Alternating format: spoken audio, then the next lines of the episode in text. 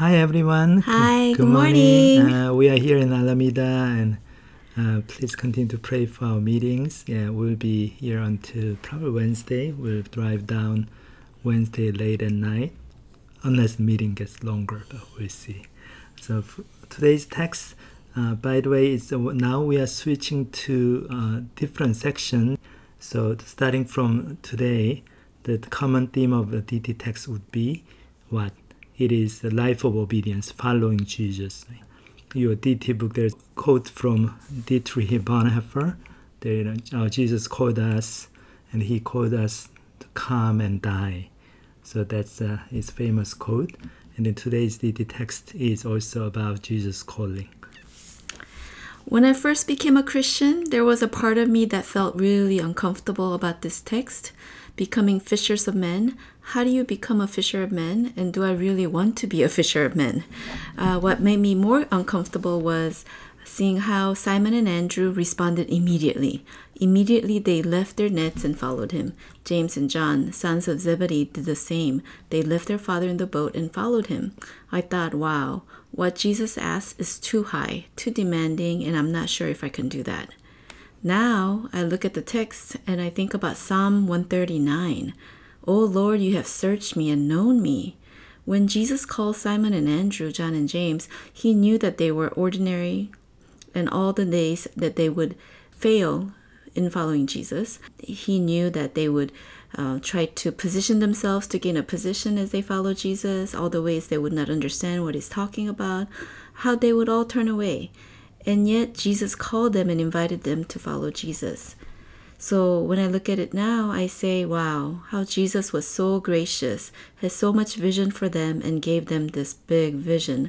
Jesus is asking them to follow me, and I will make you become fishers of men. What an amazing promise and invitation this is.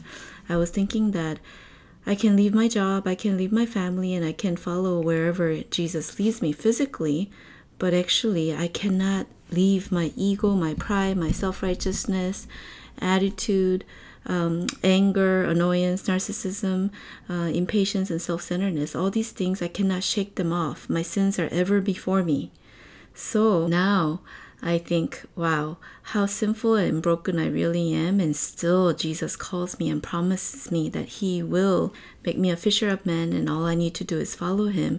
And now I think of it as a very loving invitation. What a high vision. Jesus is full of grace, always wanting the best future in mind for me, and I felt really thankful reading this passage today. It's interesting to see how Jesus saw these fishermen doing uh, fisherman's work the way he sees this is very different. Peter and Andrew, they were doing what fishermen are supposed to do, very routine, a daily work of a fisherman.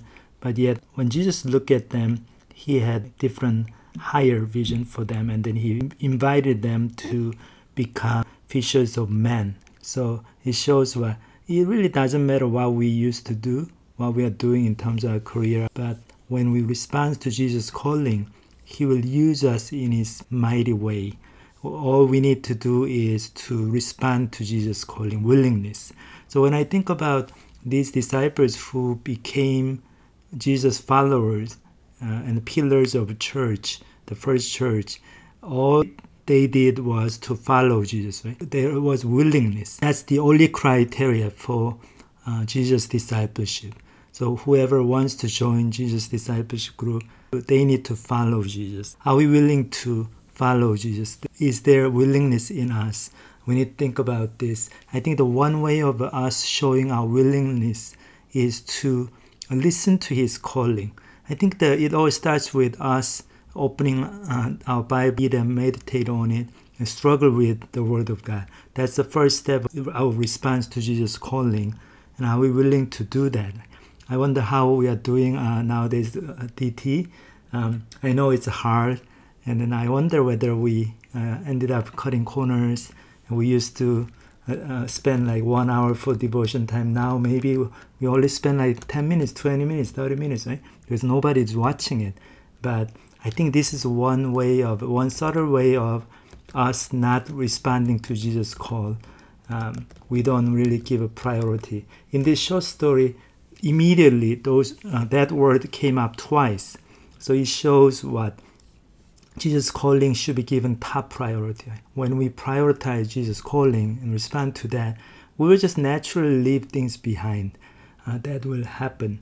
Um, so I really encourage all of us to take His word seriously every morning. Really listen to what Jesus has to say, and then let's be willing to be made willing. So it just reminds me of Gladys Aylward's uh, quote. Um, so let me just read it for you. I wasn't God's first choice for what I have done in China. I don't know who it was. It must have been a man, a well educated man. I don't know what happened. Perhaps he died. Perhaps he wasn't willing. And God looked down and saw Gladys Aylward. And God said, Well, she is willing. So let's uh, pray that all of us will be willing and will be willing to make willing. As William Borden said, that we will experience uh, joy and blessing of uh, becoming Jesus' disciple. Okay, that concludes our DT sharing today. Bye. Bye.